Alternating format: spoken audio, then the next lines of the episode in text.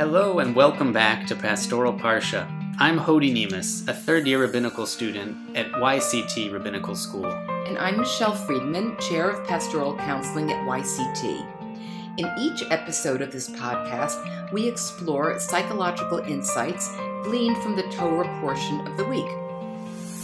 And we also share with our listeners concepts and techniques that are taught in the pastoral counseling program at YCT where we try to integrate Torah wisdom and contemporary understandings from modern psychology. Today, we're talking about Parshat Kitetse. This is in the book of Deuteronomy, Devarim, chapter 21, verse 10, through chapter 25, verse 19. Our theme today is the role of beauty in society and in personal relationships.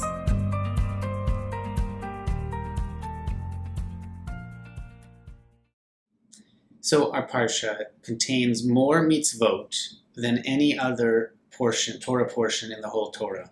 Depending on how you count, around 74 commandments are in Kitetse. Now, a lot of these relate to daily life, returning lost objects, how you treat your workers, wearing tzitzi.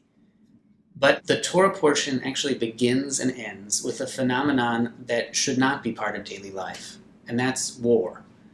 So we begin with the Eshet Yafat Toar, a woman who is captured in wartime. And the reading ends with the mitzvah to remember the war that Amalek waged uh, very cruelly against Bnei Israel, the children of Israel, on their way from Egypt.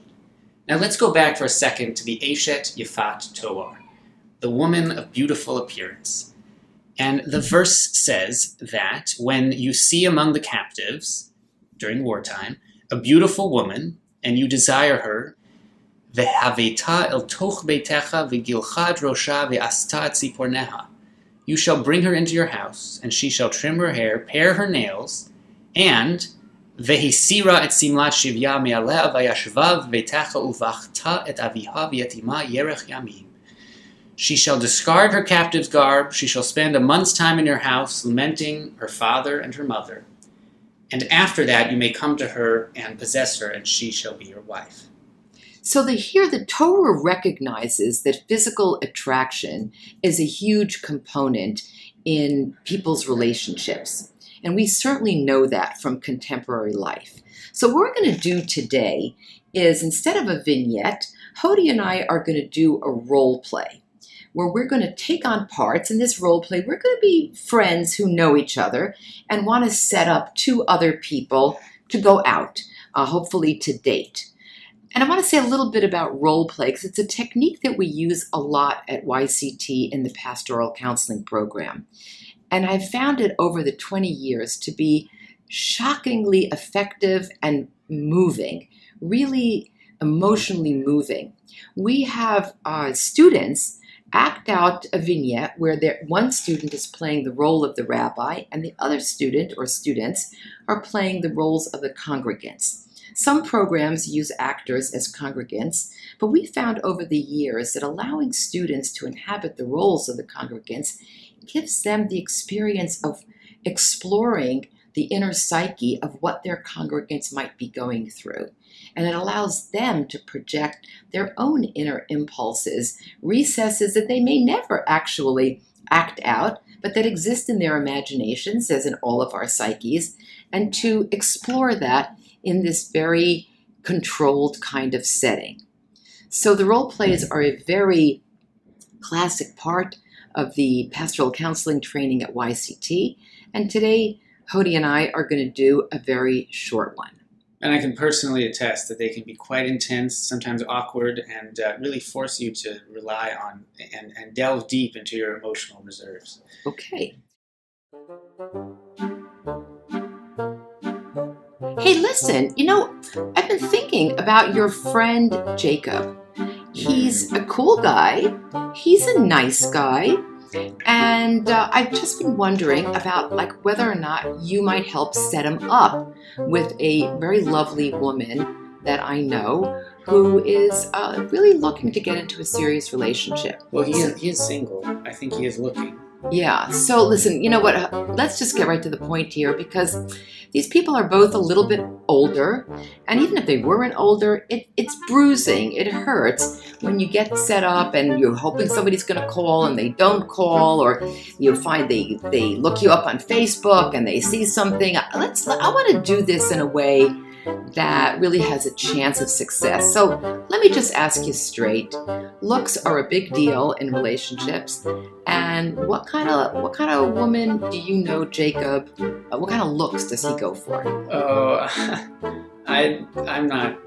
I don't know. That's kind of a funny question. I'm not sure that I can. You know, I'm not trying to put you in an awkward position, and I'm I, I, I'm glad that you that you don't just just that we dive into it. Uh, Um, but like, I don't want it to not work. You know, so so let's let's just tell me a little bit. Like, what kind of looks does what kind of looks does Jacob Okay, go for? I mean, tell I'm- it to me straight. yeah, I hear you. I mean, obviously, I think you know value is the most important part of a, of a relationship. But but you know, Jacob is he does seem to date a certain, I guess, kind of you know woman.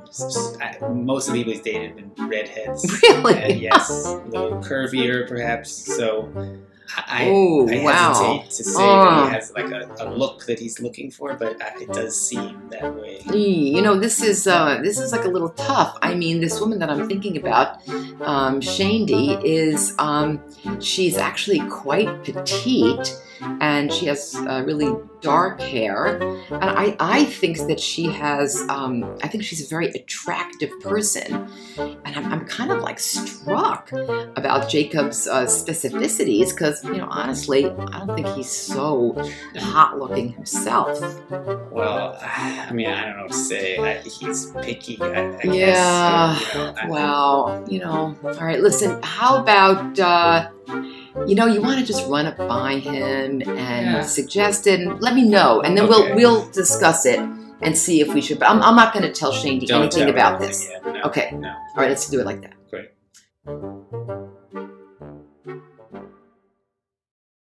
Okay, so we are now back to being uh, Hody and Michelle. And uh, role play is over. At Yeshiva, we would do it for much longer and we would explore things within it. But now we're going to go back to um, talk ourselves and kind of getting into some of the issues. So first things first, Michelle. Why, why do humans place so much emphasis on physical attraction?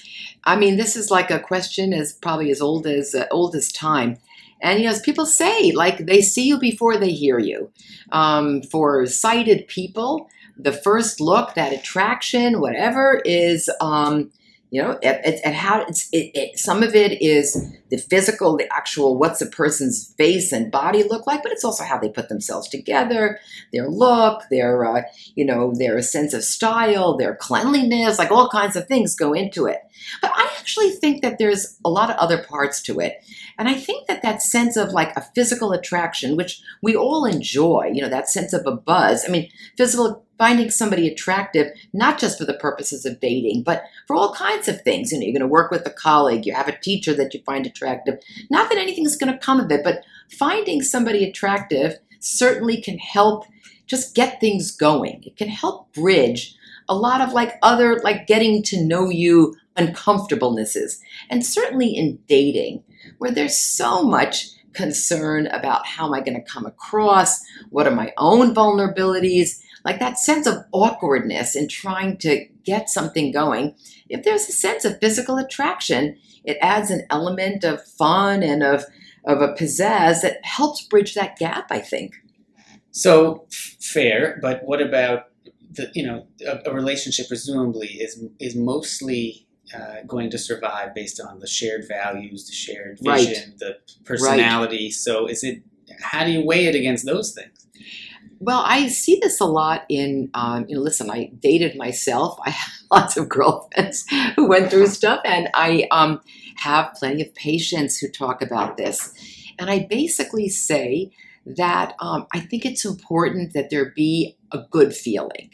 I mean, if there's like a, a really interested, like there's a real sense of chemistry, there might be something to like watch out for later because chemistry can kind of conceal a lot of other uh, senses of judgment.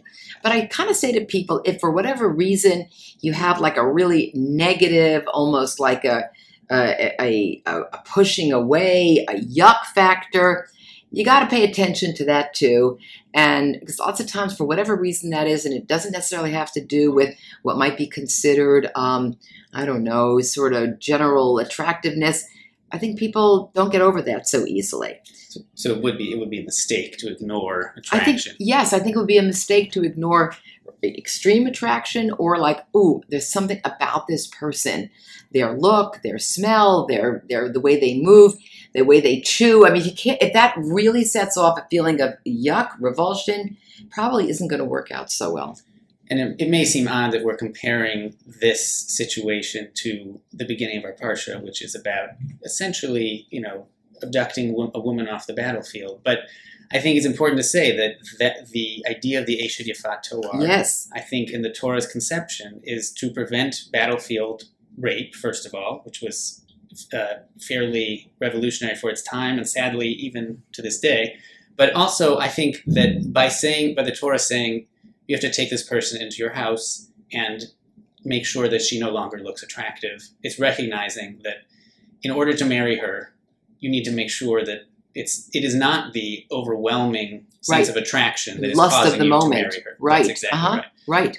There has Who to be is she? more. Yeah, who is she when you take off her, you know, her exotic clothing, when you t- when you cut her her hair, hair. you know, when you do all these things which actually we really associate with prisoners, with prisoners of war, like making people as unattractive as possible.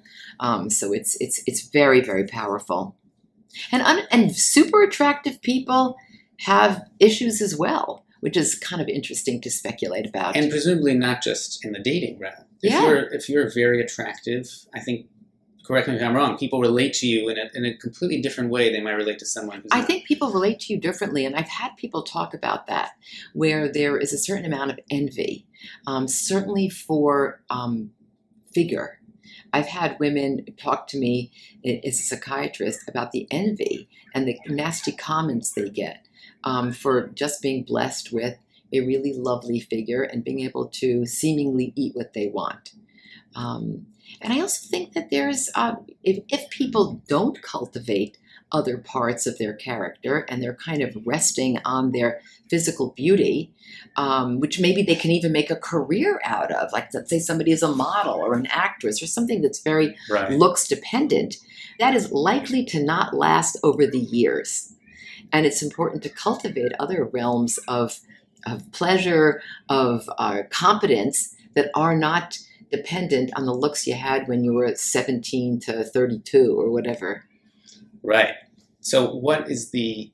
Those are people who are presumably extremely attractive. For for those Striking, yeah. striking. Mhm. Okay. For those who are not classically beautiful in the way that perhaps Western society would classify as beautiful, what what are the range of psychological experiences they might be feeling? Oh, I think there's just sort of an endless discussion of this in you know all kinds of magazines and self-help and whatever. But there's such an endless amount of self-criticism and dissatisfaction.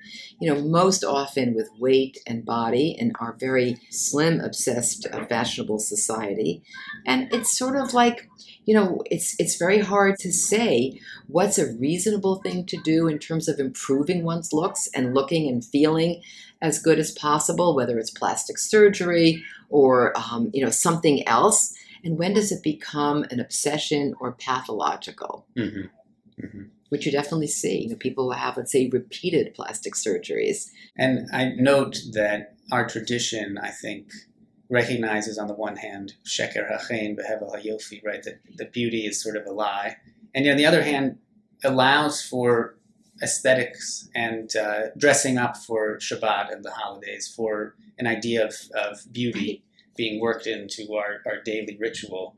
So it's there too, I think, in our history and our tradition. Yeah, once again, I think it's a question of balance, of respecting and enjoying attractiveness. Uh, just as we try to beautify a Shabbos table, we try to make ourselves look as nice as possible and enjoy a new haircut or a new suit or a new dress or a piece of jewelry or whatever the thing happens to be, or corrective things that can really help somebody who has some kind of an issue that they feel really unattractive about. When it gets to an extreme, once again, it becomes a problem. So, in closing, we invite listeners to write us with any kind of feedback, and please send your thoughts to mefriedman at yctorah.org. That's M.E. Friedman, as in Michelle Esther Friedman, F R I E D M A N, at yctorah.org. Shabbat Shalom.